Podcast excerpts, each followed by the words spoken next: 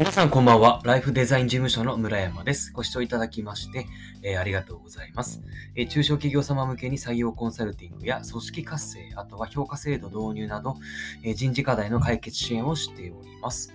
えこの放送は、え僕、人事のプロが、え経営者様、人事ご担当者様、そして、え組織のマネジメントしている方々に向けて人事課題を解決できるヒントをお届けしております。はい、えー、最近、急に寒くなりましたね。急に、一昨日ぐらいかなから急に寒くなって、もうダウンジャケット必要ですね。あの、僕関東に住んでるんですけど、まあまあダウンジャケット着ても全然もう、うん、あの、暑くない。ちょうどいいって感じですね。もう寒くなった皆さんね、この寒さ気をつけていただければなというふうに思います。で、えっと、今回、あの、お届けしたいテーマなんですけど、あの、定着率を上げる方法です。まあ、これはどの会社さんでも悩み持ってるんじゃないでしょうかね。定着率上げる方法。まあ、永遠のテーマと言っても過言ではないと思うんですけど、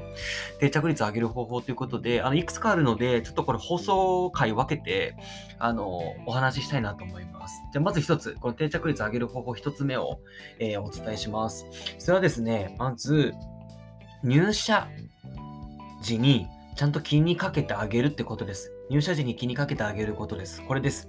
あのー、未経験の方だろうと、経験者の方であろうと、最初入ったら多少研修っていう、まあ、研修とか、まあ、座学で教えていくとか、まあ、何かしらその仕事のやり方を教えていくじゃないですか。ってなった時に、やっぱほったらかしダメなんですよね。ほったらかされてると、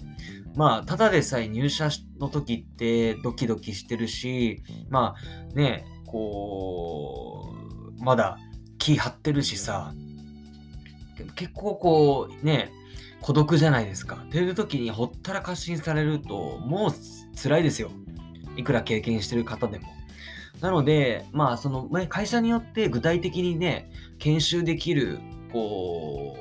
う、量っていうのはもっと変わってくると思うんですけど、まあ、少なからず気にかけてあげるっていうことが重要ですよ。例えば、あのどう？大丈夫？とか、あのー、ね、それこそ仕事を覚えたとかっていうふうに気にかけてあげることもそれだけでだいぶ助かりますよ。その新人は。だけでだいぶ助かるし、あのー、よくこう勘違いされるのが、その仕事に合ってなかったから辞めるとか、仕事が身につかなくて辞めるってあるんですけど、これってちょっとあの勘違いで、あの、えっとですね、やっぱりその人が覚えていくのって、やっぱ個人差あるわけですよ。仕事をね、早くにこう覚えられる子もいれば、やっぱちょっとこう、吸収するのに時間かかってる子もいるんですよ。だった時に、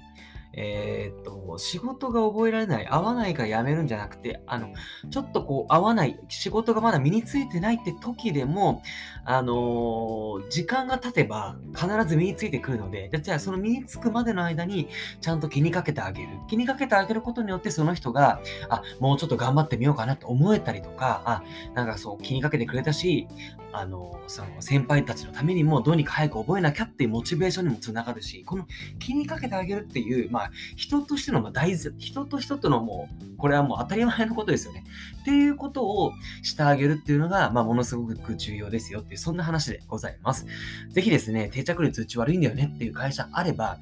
本当にあの、新人にちゃんと気にかけてあげているか、フォローしてあげているか、これがすごく重要ですよっていう、そんな話です。あの、大事なのでもう一回言いたいんですけど、仕事が合わないから辞めるんではなくて、気にかけられてない、ほったらかしにされてるがゆえに、もうモチベーション下がっちゃったりとか、もう自分の居場所はここじゃないっていうふうに思ってしまうっていうのが根本的な原因ですよっていう、そういう話です。ぜひ試していただければと思います。